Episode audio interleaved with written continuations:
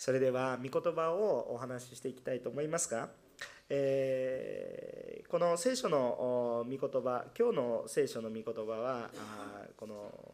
聖書全体の話をバッと網羅するそのようなお話。皆さんが読んだ箇所自体は長く感じられたかもしれませんが御言葉全体を網羅するには非常に端的にまとめられている場所とも言えます。で教会があの積極的に、え、イエス・キリストの救いをユダヤ人以外に宣教し始めた頃の記録が書かれているのが「使徒の働き」という聖書の箇所ですね。これは記録ですね、えー、歴史的な記録であります。で、えー、この記録なんですけれども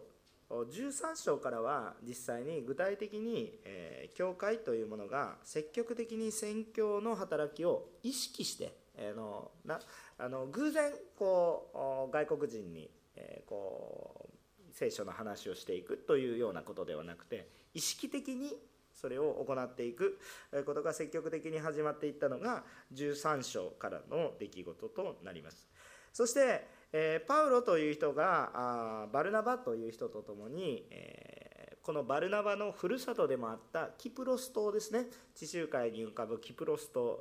現在も同じ名前ですね。キプロス。キプロス島で宣教活動を行いそのキプロス島の一番トップ行政のトップの総督がイエスを信じたということがこの13章の前半に書かれてありました。で、そのそこからあのこうまたこう大陸側に、戻ってい、えー、くわけなんですけれども、えーまあ、そそこで、え、戻っていったところペルガそして、え、ピシディアのアンテオケというところに、えーえー、こう渡っていって、え、そして、え、聖書の御言葉を語っていくことになります。パウロはそこで聖書の全体像を語ります。でその聖書の出来事の全てはイエス・キリストに集約されていきますですから聖書はイエス・キリストを見つけることができなければ、まあ、何をしているのかよくわからない。イエス・キリストを外して理解することができません。で一方イエスを信じるともしくはイエス・キリストのことが分かると聖書のことが驚くほど分かってきてそしてどれほど神様の愛があふれているのかというものを実感できるようになります。そして今日は何を分かち合いたいかっていうとこの聖書を通してイエス・キリストに出会っていく恵みを皆さんと分かち合っていこうと思っています。今日も皆さん礼拝に来たんですけどイエス様のことを感じないイエス様のことを考えないでここに来たら本当に時間の無駄ですから、えー、ね、私は礼拝は無駄だとは言わないんですけどイエス様に出会えればこんな光ってるものはないんですからどうぞですね、えー、私の話は聞かないでいいのでイエス・キリストに心を向けていただければいいかなと思っておりますどうぞ御言葉を通して主に目を向けていただければ今日の礼拝は素晴らしいものとなると思いますえー、3つのことを語りたいと思います。まず第1番目は、御言葉の痕跡をたどるということですね。御言葉の痕跡、御言葉の足跡をたどっていきますよということを話したいと思います。えー、今日の本文13節から15節なんですけれども、えー、パウロの一行がパポスから船出をしてパンフリアのペルガに渡った。そこで、えー、このヨハネ一ヨハネは一行から離れてエルサレムに帰ったなんていうこと書かれてあるんですけどパウロの一行はですねあのパポスっていうのはキプロス島の南端にある港町ですね。キプロス島の南端地中海に浮かぶキプロス島の。で今パウロたちはもう一度こうトルコの現在のトルコの、まあ、地中海側の南岸にありますペルガという港町に、まあ、こうキプロス島があったらこう行くんですけれども こう上がっていくんですけれどもまああその港町に、えー、たどり着くことになります。そしてそこから、えー、こうアンテオケというところまで行きます。でこのアンテオケっていうのはもともとパウロとバルナバたちが出てきたシリアのアンテオケとは違います。今のシリ、まあ、大体同じところにあります。同じシリアの、えー、まあ、全く同じではないんですけど、アンテオケっていうところがありまして、そこから来たんですけれども、しかし、えー、もう一度トルコの、まあ、内陸部にあるアンテオケというところがあるんですねでそこに、えー、また行きますピシディアのアンテオケというところに至ります。で彼らがそこで、え、こう語っていくことが今日書かれてあることなんですね。で、まあ、ちょっと聖書的な知識だけちょっと皆さん地域性がちょっと分かってくるかもしれませんが大体何々やとあとつくと広い地域を示します。だから何でもそうでしょ。皆さん知ってると思いますか？アラビアとか、ね、広い地域を。アラビア半島。アラアラブの土地と、まあ、まあそういう広い地域ユダヤとかねパンフリアアジア全部同じ語源ですねあのつまり何々そういう地域地域多くのこう大体の広い地域のことを最後に「あ」と「あ」とか「や」とかつけたりしますので、まあ、そういうふうにあの大体ここでパンフリアと言われたら大体この辺りだって当時の人たちはピンときたわけですね。えー、ですからそのような感覚。今の時代だったら私たちがヨーロッパだとか中東だとかアフリカだとか言ってるような感覚の言葉なのでちょっと親しみを持っていただければいいかなと思います。まあこれちょっと不足的な話です。さあ、えー、話を戻しますがここでヨハネがパウロたちの宣教旅行から脱落します。書いてありました。エルサレムに帰ったと書いてあります。このヨハネは使徒のヨハネではなくてマルコと呼ばれる人です。若い人ですね。エルサレムで、えー、新しくイエス様を信じていこうとしていた若者でありますけれども、えー、この人がエルサレムに帰っていきます。で聖書を続けて読んでみると使徒の働きの15章の36節から41節に至ると、えー、もう一度パウロがこの1回目の宣教旅行が終わって戻るんですがその後にもう一度宣教旅行に行きましょうっていう話になるんですね。でその時に、えー、このマルコをどうしようかヨハネを連れて行こうかどうかという話になるんですけど、えー、パウロさんはそんなのはもうあんな脱落したやつはダメだと言ってですね、えー、言うしでもバルナは優しい優しいと言いますかこう何て言うかこう落ちこぼれも絶対見捨てたくないという感じの人なのでですねそんなことはない大丈夫だって言ってですね 連れて行こうとして、えー、仲の良かったはずのバルナバとパウロが喧嘩するなんていう記事が出てきます。ですからですね、えー、まあこれなんで喧嘩してるのかそこに引っかからないでください。どっちみちそのうち皆さんに説教しますので、えー、まあ、神様はそのことを通して別行動をしていくんですけれどもまああのそれでも福音は広がっていくんだという話をしていきますのでどうぞそこに引っかからないでほしいんですがえー、パウロとバルナバの意見が対立する聖書の箇所が出てきます。ですから、ヨハネのこの離脱の仕方はあんまり歓迎されるべきものではなかったんだと思います。単純に考えるならばこのパウロとバルナバについていけなくなった。えー、やっぱりその信仰と情熱についていけなくなって僕は帰りますというふうになったんじゃないかなというふうに思います、えー、この時マルコは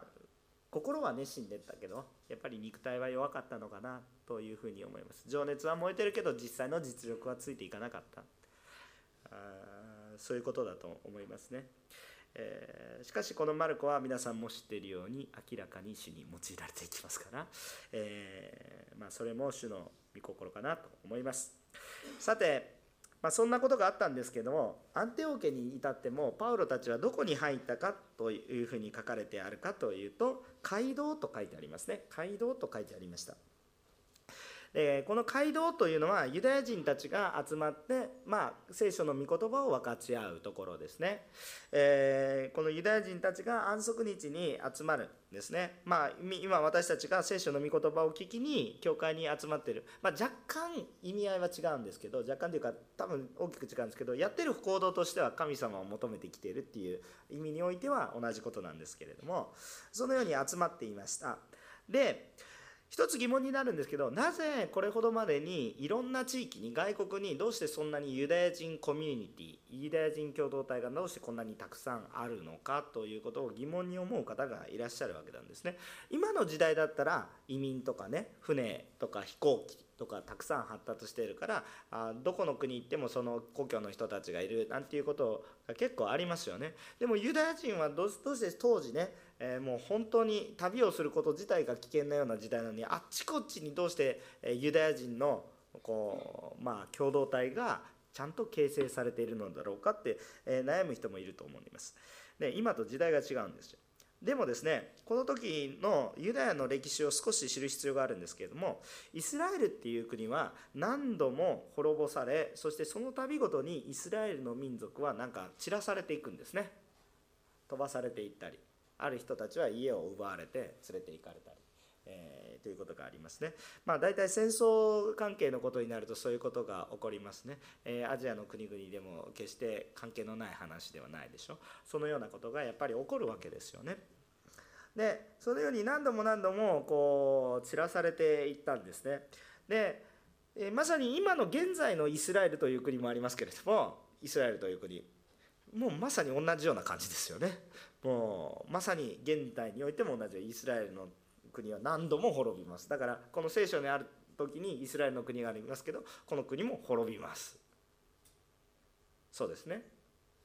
まああの AD100 年ぐらいまあだ紀元あ紀元じゃないあの西暦100年ぐらいにはもうほとんどなくなくなってしまいますね。まあ、その変遷がありますけどローマによって滅ぼされてぐちゃぐちゃもうバラバラになってその後イスラエルという国はずっとなかったわけです。ところが第二次世界大戦が終わった後またイスラエルができるですもうすごい壮大な話ですけれども、えー、だからユダヤ人はあちこちにいますね。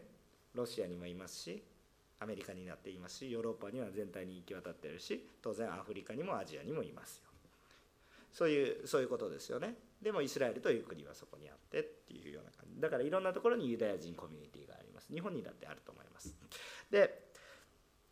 でそのような、あの集まりが、まあ、今でもあるんですけどそのような形で、まあ、大きな都市には大体ユダヤ人の街道があったんですね。でそこにパウロたちが行きます。でどうしてパウロたちはそういう風なところに行ったのかなっていうふうに思うんです。でイスラエルの国の国として考えるならば、えっと、この苦難でしかないですね。こうやって民族がバラバラ散り散りにされなければ存続していくことができないっていうのは苦難です。単に国として考えないで一つの家族として考えた時に家族が無理やりバラバラにされてしか住めないっていうことはまあやっぱり苦しいとしか言いようがないですね。やっぱり、えー、温かく一緒になって、えー、歩んでいる方がいいかなと思うんですけどそれバラバラにされるわけです。しかしですね、え転換点見方を変えると宣教的な視点に立つとこのバラバラにされていろんなところにユダヤ人が置かれているっていうことが宣教のまあ何て言うんですかね道しるべになっていくんですね。これどういうことかというとあの国にしては国としては苦難でしかないことなんですけど宣教をする立場御言葉を伝える立場にいると世界のあちらこちらに聖書の御言葉を知ってる人たちが点在してるんですね。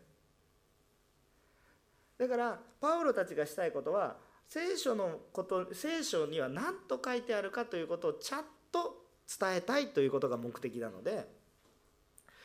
えー、その書かれている真意が人々は分かってない。読んではいるし見てはいるけれども難解で理解することができないのでその真理を教えとして回ってるので少なくとも御言葉にあるところに行こうとするんです。しかもですね当時のユダヤ人の街道今でもそうかもしれないんですけれどもすごく旅人をもてなすんですよね。でしかもですねあのちゃんと同じ、えー、御言葉を知っているユダヤ人であればどうぞあなたの知っている御言葉の奥義を語ってくださいっていうふうにこう話を振ってくるんですわざわざ。でパウロたち一行にとってこんな条件の整ったところないんですね。えー聖書の話をさせてくださいとか言っていきなり違法人のところに行って聖書って何ですか？何の興味もありませんっていう人に聖書の話しませんか？言われたって皆さんちょっと遠慮します。いや間に合ってますって感じじゃないですか、えー、私もロボ伝道する時に自分もロボ伝道しながらですねあのこれこれ多分自分がこう普通に歩いてたら no thank you って言いそうだなと思いながら時々やる時あるんですけれども聖書に興味がある人にとってはすごくヒットするんですけど聖書に興味のない人がですねお買い物に来てる人に聖書の話聞きませんかとか言われたってそんなの no thank you ですよね。いやまあ自分もそうかもしれませんね、まあ、とにかくねそんな感じにあの思うかもしれないことがあ結構あるわけです。ですがパウロたちは知らない町に行ってもどうぞ御言葉のことを語ってくださいと言われる場があるんですよ。だから行かずにはいられないわけですよね。でパウロはパウロたち一行はそのユダヤ人の街道に行っていくわけなんです。なぜそこに行くかって言ったらそこにすでに御言葉があるからです。だからパウロたちが御言葉を携えていったというよりは実は先に御言葉が入っていってるんです。でその後をパウロたちが追っていってる。かつての国としての苦難の歴史のように思いますけれどもそれは御言葉が世界に広がったと考えると別の見方が広がります。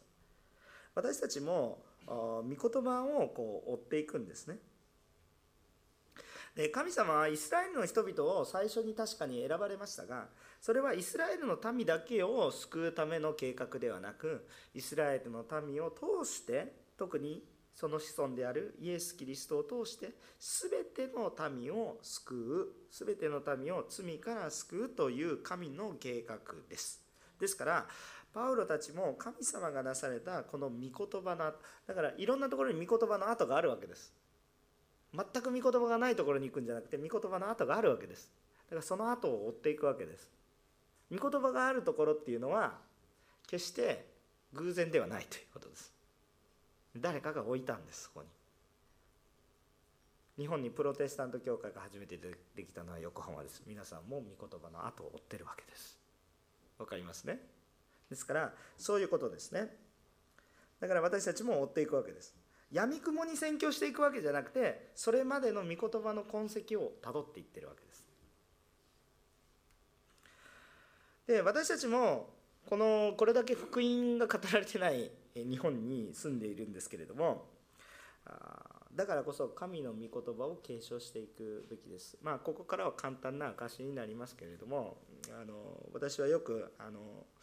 あのこれはまあ人それぞれのまた考え方があって決してこう真理の話じゃなくてただの証ですね。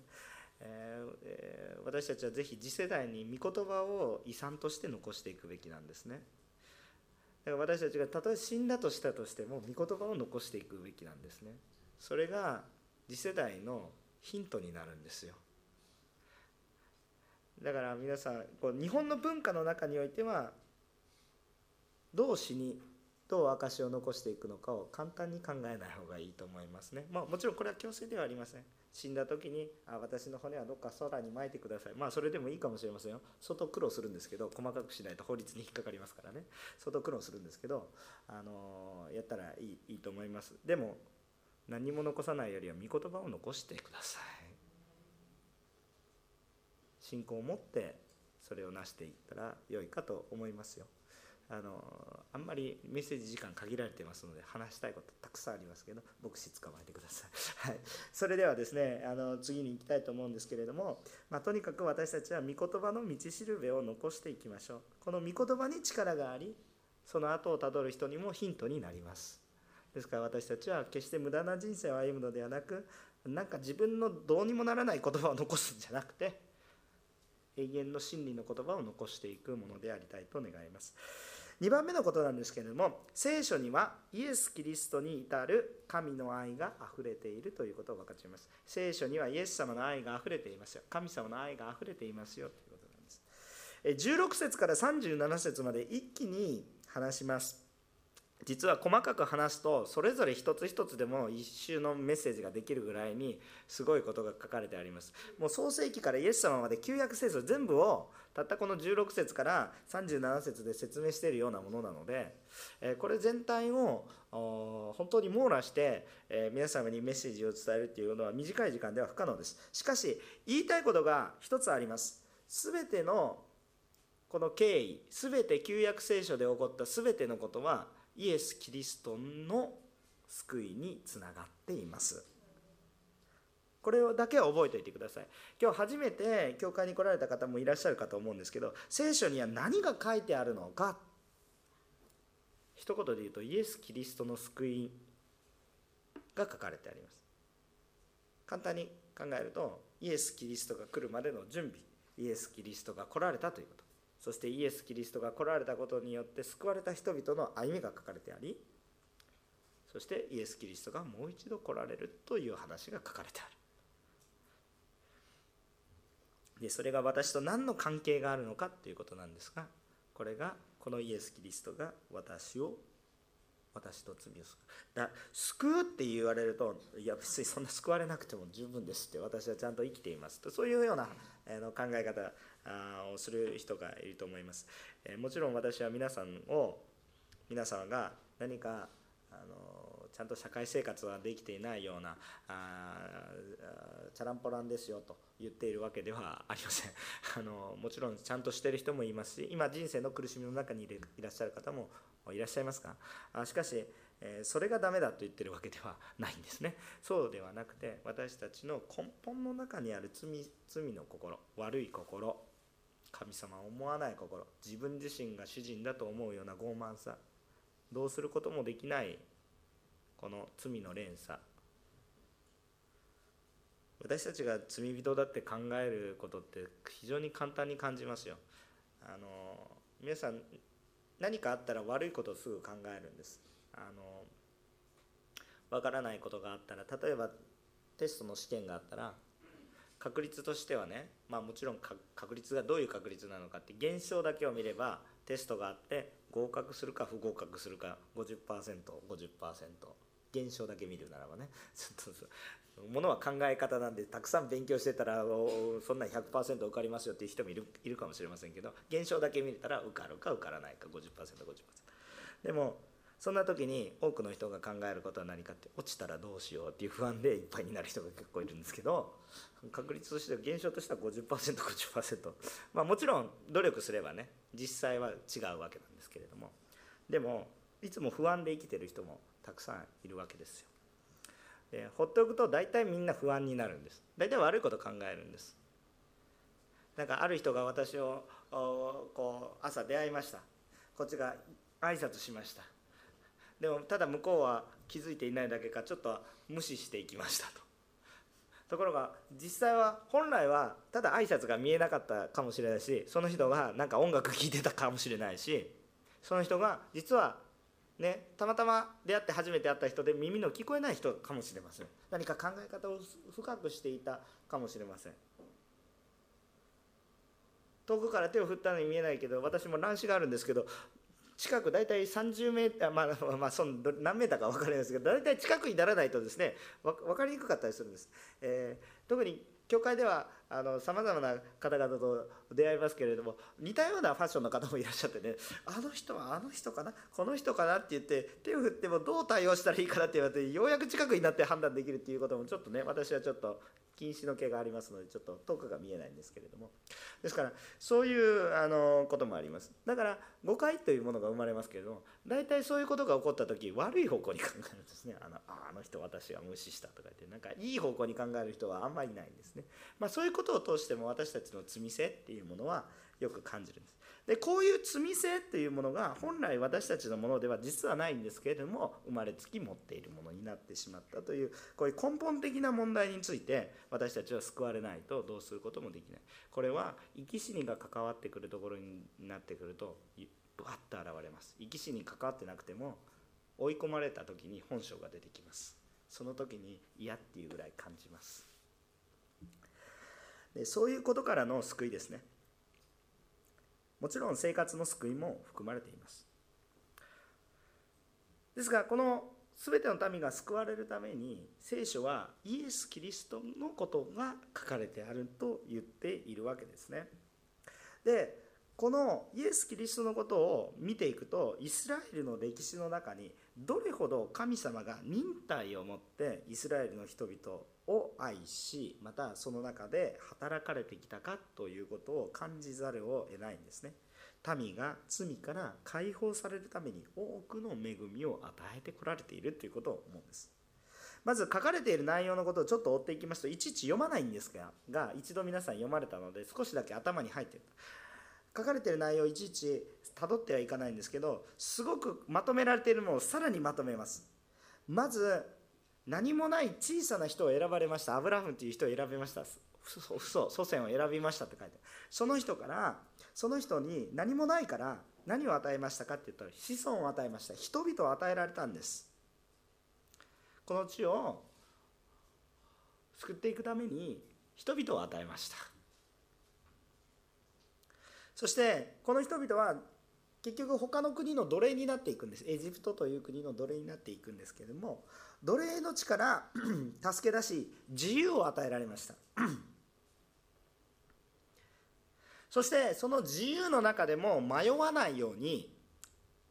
秩序と規範を与え罪が何たるかを示すために立法という規範を与えられました。何が罪ですよというものを与える。自由の中でも迷う人がいるんです。自由であればいいっていうだけじゃなくて自由の中で進むべき道が分かっている人にとっては自由は謳歌できますけれども迷っていると自由ほど苦痛なものも逆にない。ということですね。だから迷わないようにちゃんと規範を示してくださいました。立法を与えられました。そして秩序と罪に対するまあ、まあ、ごめんなさい。罪に対する警告をもあの与えられたんですね。罪を犯してはいけませんよ。これがどれほど悪いことなんですよっていう警告も与えてくださいました。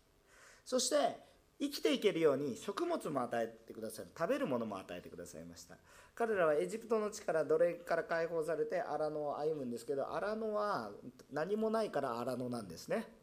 食べるものがないから荒野。そこに食べるものを与えてくださいました。そしてどうなりましたか？住む土地を与えてくださいました。そして何ですか？その預言者たちリーダーを与えてくださって神の言葉をいつも与えてくださいました。でもそういう言葉には満足しないので民が王様が欲しい目に見えるリーダーが欲しいと言ったので仕方ないから王様も与えました。つまり国として建て建てました。国があってほしい。だから国も与えました。王様も与えました。御言葉も与えました。預言者も与えました。立法も与えました。いろんなものを与えて与えて与えて与えて与え続けられました。しかし民は与えても与えても与えても神様には立ち返ろうとはしなかったんです。一瞬立ち返ろうとするんですけどすぐ忘れてしまう。すぐ忘れてしまう。私たちもそうじゃないですか？自分これ笑えないでしょ？私たちも。すぐ忘れる言われたことすぐ忘れるでしょ。そういうものですね。正しいことを言われててもすぐ忘れてしまう。結構簡単なことでも守れません。当たり前になっちゃうんですね。恵みを恵みとして感じるしかし与えても与えても与えても神様の方に帰ってこようとしないのでついに神様はイエス・キリストをお与えになりました。でこのイエス・キリストをお与えになったんですけれどもこのイエス・キリストが実は神ご自身であってつまり神様は自分自身全てを捧げて私たちを救おうとされていますよ。そういうことを伝えたわけです。全ての聖書の出来事はこのイエスにつながっていきます。だから民は人々は政治的やもしくは経済的な束縛経済的な束縛って分かりやすく言えば借金もしくは仕事があるとかないとか政治的な束縛っていうのは自由があるかないかとかそういうことでしょうけどそういうものからいくら逃れても解放されてもそういう束縛からいくら解放されても霊的な罪からの解放は得られないわけなんです。しかしこのイエス・キリストからはそれを受けることができる。なぜならばイエス・キリストだけが私の身代わりに十字架にかかってくださったからなんです。でこれ非常に重要なことでなんでこの救いがみんな感動するのかっていうことなんです。どうしてクリスマスが世界中で祝われるのか。もう異教の国でも感動して祝われてる。分かってるか分かってないかは知らないですけど。分かってなくても祝われるのはそれは分かってる人たちの感動が素晴らしいからでしょう多分ね。だからこのことをどうしてそんなことができるかっていうと多くの全てのって言ってもいいかもしれませんけど宗教的活動は頑張って上がってこいっていう話なんです。訓練して上がってこい。そしたら整えられたら救ってやるっていう話なんです。大体はね。これをしなさい。そしたら救われます。ああしなさい。こうしなさい。こうしたら救われる。聖書の御言葉のことは何か。ああしなさい。こうしなさい。って言ってもできないでしょ。ずっとできなかった。歴史がそれを証明してる。できなかった。できなかったから私が下に行ってあげる。降りてこられる神様なんです。そして降りてこられてノーダメージな神様なんじゃなくて私のために死んでくださる神様なんです。だから私が救われないという条件は世の中にはないんです。ちょっと難しい表現ですよ。ちょっとよく覚えてください。私が救われない条件はないんです。どんな人であってもその罪は救われます。なぜならばそれほど完全な責任の負い方をイエス様がしてくださったからです。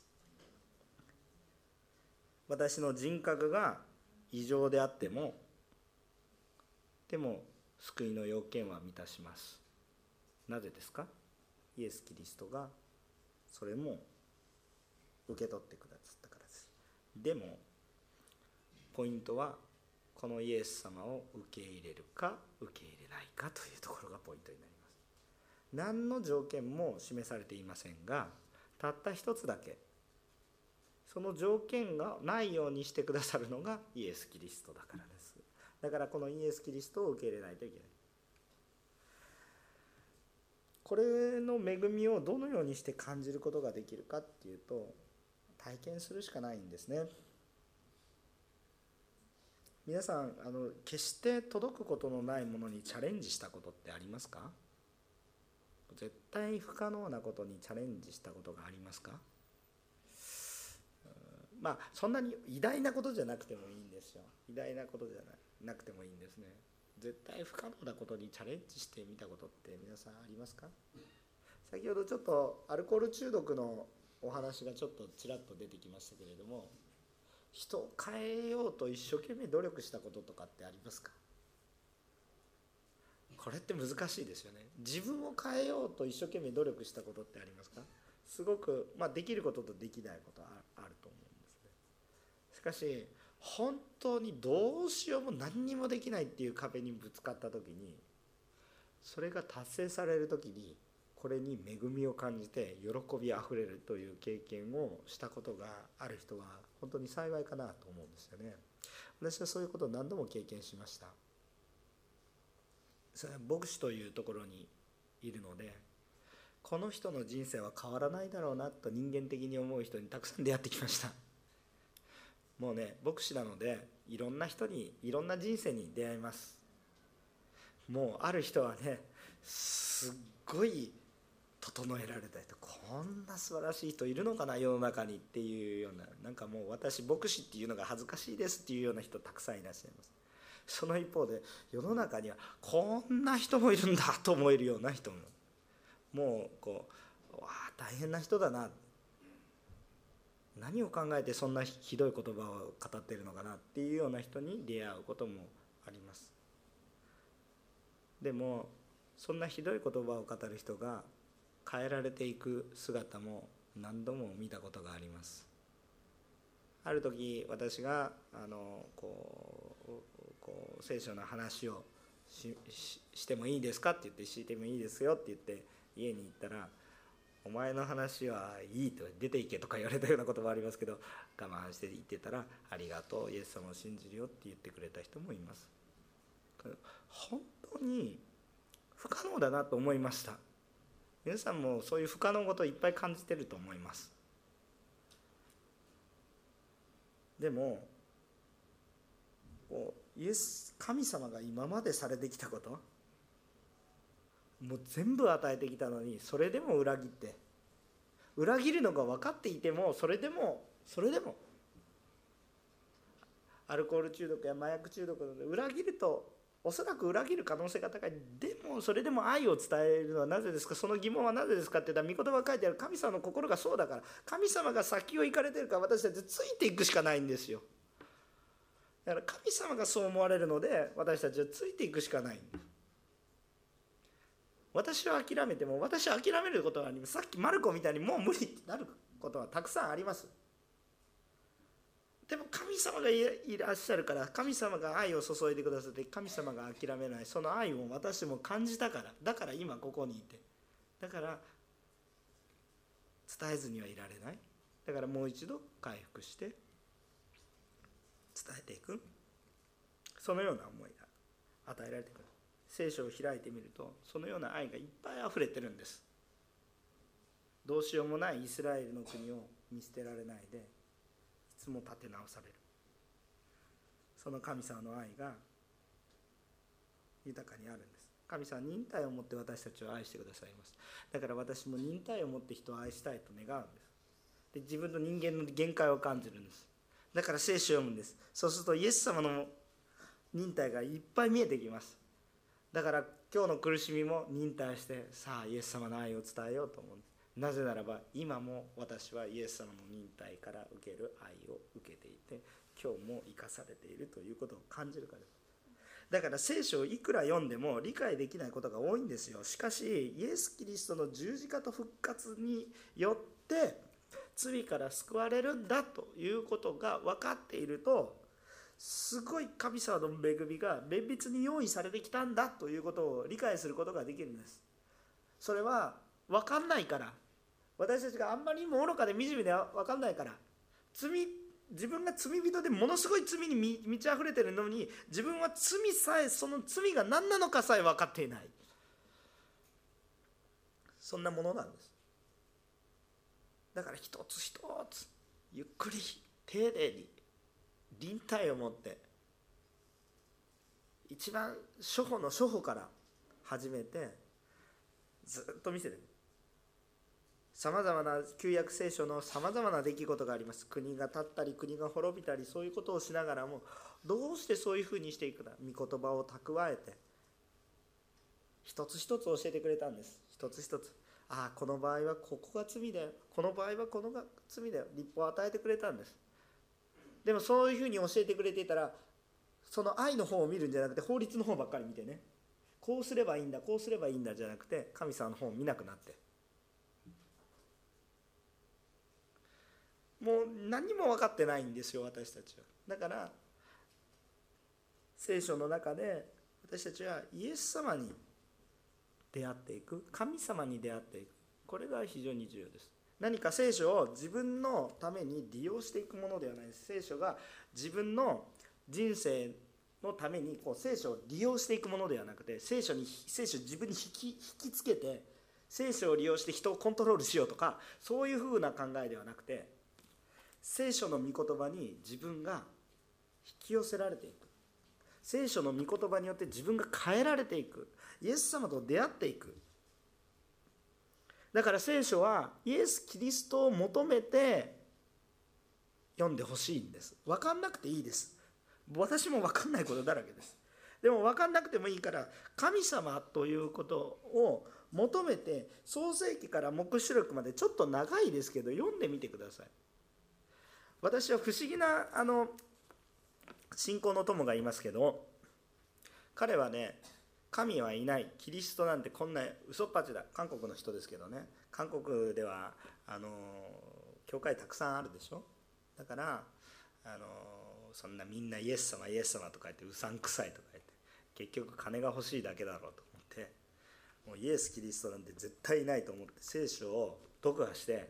こんな非科学的なものは否定してやろうと。私は科学的な考え方をして理知的な考え方をしてこんなものは絶対に否定するまやかしで人々を騙してるようなものだ。宗教なんて本当に嫌だと言って聖書を一から読んで